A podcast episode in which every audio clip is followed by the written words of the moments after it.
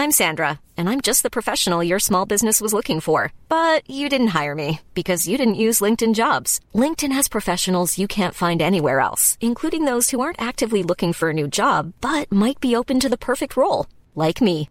In a given month, over 70% of LinkedIn users don't visit other leading job sites. So if you're not looking on LinkedIn, you'll miss out on great candidates like Sandra. Start hiring professionals like a professional. Post your free job on linkedin.com/spoken today. Como viver num mundo de idolatria e imoralidade. Segunda parte. Comentário de Mari Persona. Então nós não temos aqui um lugar, um lugar permanente, mas nós somos cidadãos, porque é uma coisa interessante. O incrédulo, ele tem aqui um lugar permanente, mas ele não é cidadão daqui, no sentido de que a qualquer momento ele pode ser, ele pode perder a cidadania aqui. Como? Morre. Ele morre. O que ele tem aqui? Mais nada. Ele acabou. Ele juntou e, e aí o Senhor fala para ele: louco, esta noite pedirão a tua alma e o que tens preparado para quem será? Porque ele preparou tudo aqui. Então ele é cidadão do mundo? Ah, eu sou cidadão do mundo, eu sou um, um eu sou brasileiro, patriota, sou isso, aquilo. Legal. E a hora que você morre, você fica com o quê? Nada, absolutamente nada. Agora o cristão, ele aqui, ele não é cidadão, ele não tem que botar o nariz nas coisas daqui, ele não tem que se intrometer nas coisas da política desse mundo, não tem, porque ele não é cidadão. Eu não vou lá no, no Afeganistão e querer fazer uma passeata contra o governo no Afeganistão. Você vai que você é louco, cara. Você é brasileiro, você não é nem cidadão do Afeganistão, né? A mesma coisa. Como cristão, nós não temos cidadania nesse mundo. Nós somos como Abraão, peregrinos caminhando para lá e para cá, mas sem uma, uma, morada fixa aqui. Por quê? Mas nós nem por isso nós somos devemos nos considerar desterrados, vamos dizer assim, né? Porque nós temos uma morada fixa nos céus.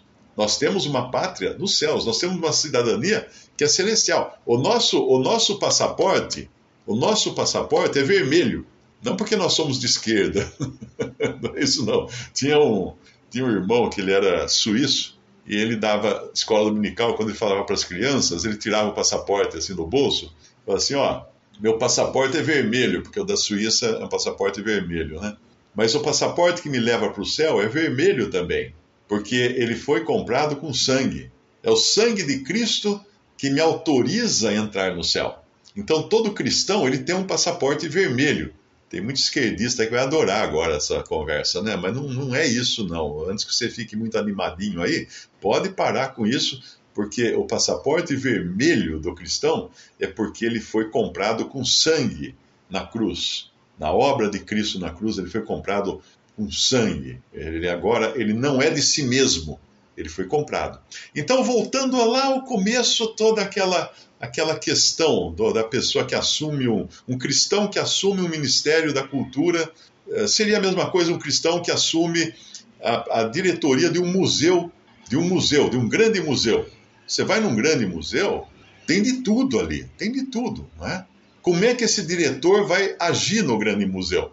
Por exemplo, eu, eu fui com meu filho, uma vez meu filho me levou lá em Nova York, tem um museu grande, lá acho que é Museu de História Natural, se não me engano, mas é um museu muito grande, ali no Central Park, perto do Central Park. Então você entra, você já dá, já dá de cara com um Tyrannosaurus Rex, né? Um, aquele, o esqueleto de um, de um, de um Tyrannosaurus, de um dinossauro imenso, né? Aquela coisa medonha de grande. Está ali, bem, na, bem no hall de entrada, bem no acesso, né? O que, que, você, vai fazer com aquilo? É, um, é um fóssil.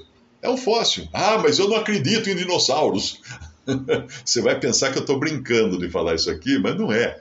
Tem um, um, irmão nos Estados Unidos que vinha, vinha outros irmãos visitar Nova York, que eram do, do interior, ele programou uma, umas visitas onde ia e tal, e ele ia levar esses irmãos nesse museu. Oh, nós vamos lá, que lá tem dinossauro e tal. Os que vieram do interior falaram, não, nós não queremos ir lá. Por quê? Porque nós não acreditamos em dinossauros. o que, que tu está falando, meu amigo? É um fóssil, foi desenterrado no chão. Você pensa que como? Que inventaram o dinossauro? É feito de, é, é, é de Lego. foi construído com peças de Lego esse dinossauro. É um fóssil, ele existe. Agora, você pode talvez ter dificuldades para explicar onde na história da criação esse fóssil se encaixa. Eu, particularmente, acredito que existiu uma criação anterior a, a Gênesis. Gênesis, quando fala ali da, a partir do versículo 2 em diante, eu acredito que existiu uma criação anterior que caiu, que foi destroçado, talvez pelos, pela queda dos anjos, se transformou, transformou o universo inteiro em trevas, e por isso que uh, uh, em Gênesis 1 fala: no princípio criou Deus os céus e a terra. A terra, porém, era sem forma e vazia. Uma outra tradução diz assim: a terra, porém, estava sem forma e vazia. E dá, muito, dá para entender muito melhor essa tradução, porque ao usar o verbo estar, significa que ela estava de outra maneira antes de estar daquele jeito. E o Espírito de Deus pairava sobre as águas. Havia trevas né, no abismo e o Espírito de Deus pairava sobre as águas. Então eu creio que essa é uma reforma, é uma reforma da criação original, que nós não sabemos quando foi, pode ter sido há zilhões de anos atrás, e dessa criação original deixou os fósseis aí, as florestas fossilizadas, que hoje você para no posto e enche o tanque com o quê? Com fóssil, com, com fóssil, né? gasolina, diesel, que são uh, matéria orgânica fossilizada de zilhões de anos que a gente hoje transforma em gasolina. Então, a pessoa, vamos dizer, o, o diretor do museu lá, cristão, o que, que ele vai fazer? Ele vai jogar no lixo aquele dinossauro, porque ele não acredita em dinossauro, ou ele vai pegar todas aquelas múmias egípcias, ou pegar aquelas, aquelas esculturas de deuses egípcios que tem lá, jogar tudo no lixo e colocar só só uh, quadros de, da Bíblia. Ele vai fazer isso? Não, ele não pode fazer isso. Então, se ele assumir essa responsabilidade de, de aceitar um cargo desse, ele tem que ter estrutura de como ele vai lidar com isso. Agora, quem vai julgá-lo, se ele vai lidar da maneira certa ou errada, não sou eu. Ele não é meu servo. Ele é servo do Senhor. Não sou eu que vou julgá-lo. Ele não é meu servo. É que nem falar assim: um cristão pode ser policial? Pode. Pode ser policial. Ele deve ser policial? Isso é uma questão que ele vai ter que resolver entre ele e o Senhor, porque Deus colocou os policiais, mas num momento, determinado momento, ele vai ter também que sacar de uma arma e abater um bandido. Agora, isso ele vai ter que ter esse exercício com Deus. Uh, ninguém pode falar assim, não, você não pode, você tem que ser policial, mas você não pode matar ninguém, você tem que ficar, você tem que esperar primeiro o bandido atirar em você. Meu, precisa ser muito ingênuo. Teve até uma, uma política aí, uma ministra ou alguma coisa assim, que falou uma bobagem desse tamanho, que não poderia, o policial não poderia atirar antes de levar o tiro. Cara, mas aí ele não vai atirar mesmo, não é? Então já resol, resolvia o problema. Isso é uma, uma bobagem imensa. Então, todas essas pessoas, todas as profissões têm problemas, têm dificuldades, porque as profissões foram feitas para o mundo e para serem exercidas no mundo. Pensa num advogado cristão. É complicadíssimo. Porque ele vai defender um, um cliente seu que é um assassino. O que ele vai ter que fazer? Ele vai ter que provar que o cliente é inocente. Esse é o trabalho do advogado. Para isso nós temos advogados, né? E até nós temos um advogado no céu, que é o nosso Senhor Jesus Cristo. Como ele vai provar que o cliente é, não cabe a mim dizer. E se ele está agindo certo ou errado, também, se ele é cristão, é o Senhor, é ao Senhor que ele tem que dar contas. Por isso é muito, é muito temeroso às vezes, nós julgarmos, que nem um caso do exemplo que foi dado aqui, não, um ministro, um cristão que é empossado como diretor de uma área cultural, ou ministro da cultura, qualquer... é muito temeroso, porque ao mesmo tempo que o cristão não deve, não deve se envolver com esse mundo, eu não tenho o exercício que ele tem.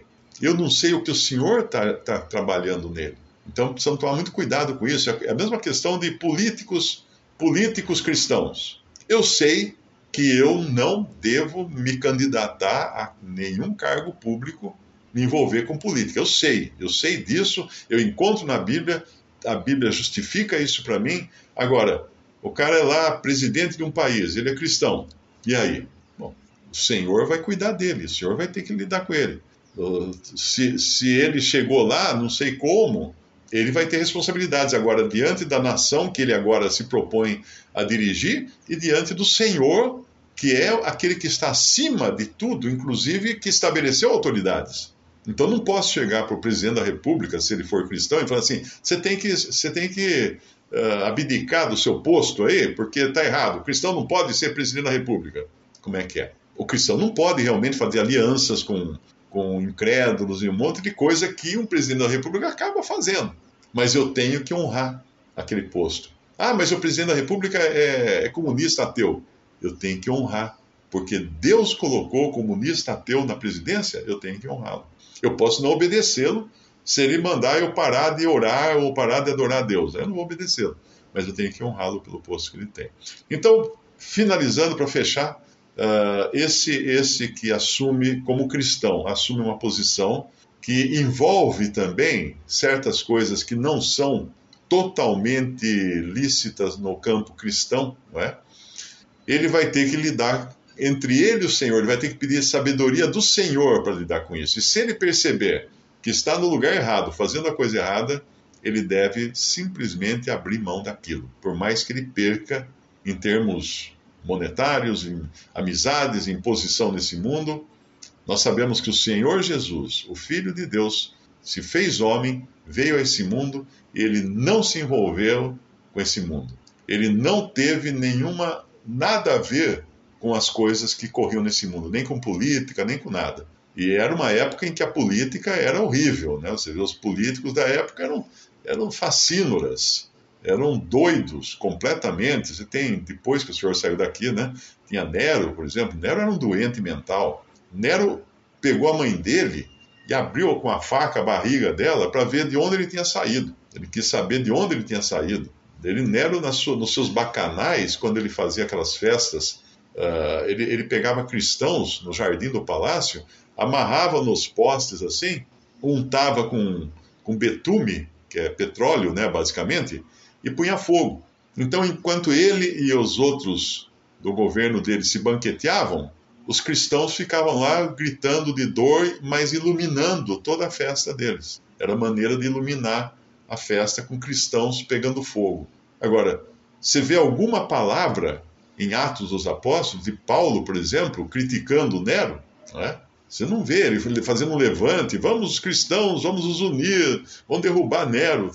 Porque não é o lugar do cristão nesse mundo intervir. A intervenção nesse mundo virá. Virá quando o Senhor Jesus, depois do arrebatamento, aproximadamente sete anos depois do arrebatamento, ele descer com os seus santos para julgar as nações. Aí vai haver intervenção dele. Aí sim. Então, se você é cristão e você quer intervir neste mundo, intervir na nação, intervir no governo, espera um pouquinho, tenha um pouco de calma. Você vai fazer isso. Mas o mais curioso é que quando você for participar disso, você não vai participar disso. o interessante é isso. Por quê? Como, como que é isso? Isso não, tá, não faz sentido? Faz sim. Porque quando Cristo descer com os exércitos dos céus, todos os salvos com ele, para julgar as nações, só ele, com a espada da sua boca, é que vai, vai julgar as nações. Todos os outros serão vistos com ele e serão, serão vamos dizer assim, um espetáculo da sua graça, porque to, todos se maravilharão quando virem aquelas multidões descendo do céu junto com. Quando o Senhor nos chama à separação, é importante aprender da palavra dele, não é? Que como a gente já sabe, nós não, não, devemos interferir nesse, nas coisas do mundo, nem nas pessoas do mundo, nem na maneira como as pessoas vivem no mundo, porque aqui nós não somos cidadãos desse mundo, nós somos cidadãos celestiais de passagem, peregrinos aqui nessa terra. Agora, de qualquer maneira, nós interferimos mesmo quando nós não interferimos, porque sendo luz do mundo, vós sois a luz do mundo, vós sois o sal da terra o Senhor Jesus falou acerca daqueles que creem nele. O fato de você andar para lá e para cá, você já está interferindo porque você está iluminando. Então, a, a, vida de fé de um cristão é que nem um farol, por onde ele passa, ele ilumina. É também uh, como sal. Um cristão, ele tem o papel também de, não só de conservar esse mundo, porque o sal conserva a carne, pelo simples fato de ele estar aqui, ele já está ajudando nessa conservação. Mas ele também, o sal tem também o papel de dar sabor à vida. Então, um cristão que não tem essas qualidades, ele está errando. Ele, se ele não ilumina, ele está errando. Se por onde ele passa, ele deixa trevas atrás dele, ele está errando. Se por onde ele passa, ele deixa só rancor, maledicência, tristeza. Está errado. Uh, outra coisa também é que nós somos o bom aroma de Cristo, lá em, em Coríntios fala, né? Para uns, cheiro de morte, para a morte. Para outros, cheiro de vida para a vida. Então, é um cheiro que onde a gente vai, nós vamos passar e deixar o nosso cheiro. Só o efeito desse cheiro em uns vai ser morte. Porque no momento que uma pessoa escuta o evangelho e rejeita o evangelho, ela está lascada. Porque ela assinou a sua sentença de morte, assinou a sua condenação eterna. O pecador, já por natureza, ele já paira sobre ele o juízo de Deus. Mas uma pessoa que escuta o evangelho e decide não crer no evangelho, é claro que a condenação dela vai ser muito maior. É o, é o apóstata, né? Que tem conhecimento, aprende tudo, usufrui das bênçãos, das, e ainda assim fala: não, não quero isso. Pronto, esse aí, meu amigo, esse está lascado, porque esse aí tomou o pior rumo possível. Agora, o cristão, ele tem que ser luz, ele tem que. Agora, ele não, ele não tem condições de, de transformar o mundo em luz, de colocar luz no mundo, acender a luz do mundo. Não é isso que ele tá, foi chamado a fazer aqui. Ele é luz enquanto ele está no mundo. O Senhor Jesus era luz do mundo enquanto ele estava no mundo. Enquanto estou no mundo, sou a luz do mundo, ele falou. Então, onde o cristão deve interferir até o ponto de, de transformar aquele pedaço em luz no seu lar, no seu lar. Quando nós encontramos lá os, os, os hebreus no Egito, quando uma das pragas que o Senhor trouxe foi de trevas. Então havia trevas por todo o Egito, fala lá em Gênesis. Na casa, nas casas dos hebreus, porém, havia luz.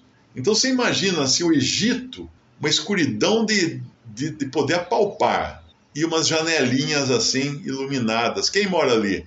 Ali moram os hebreus. Então, o lugar que nós temos realmente de responsabilidade nossa para manter iluminado é o nosso lar. É o nosso lar.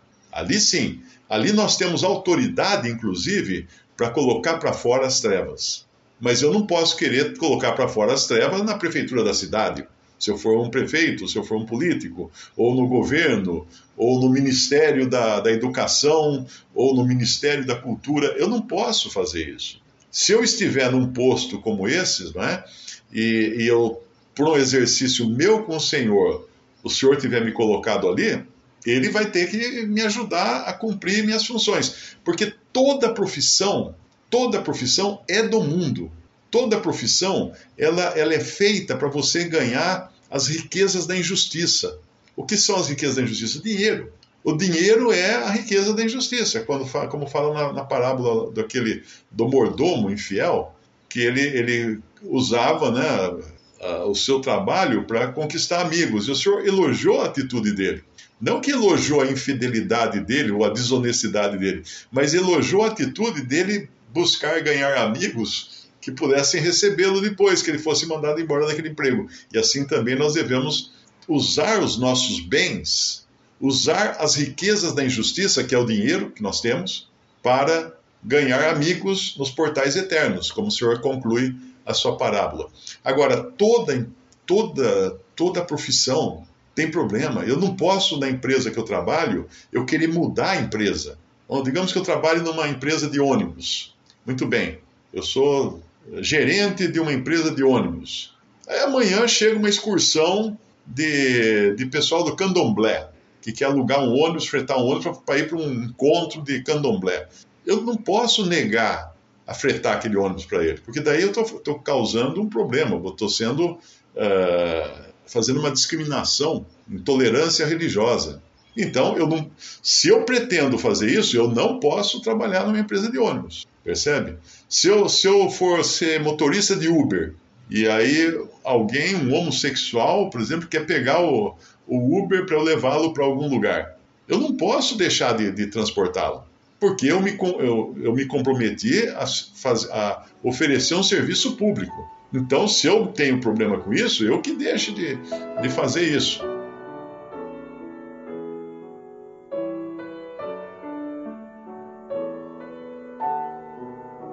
Visite respondi.com.br. Visite também 3minutos.net.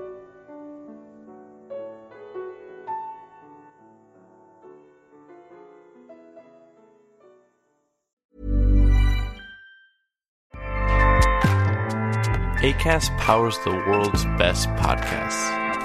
Here's a show that we recommend.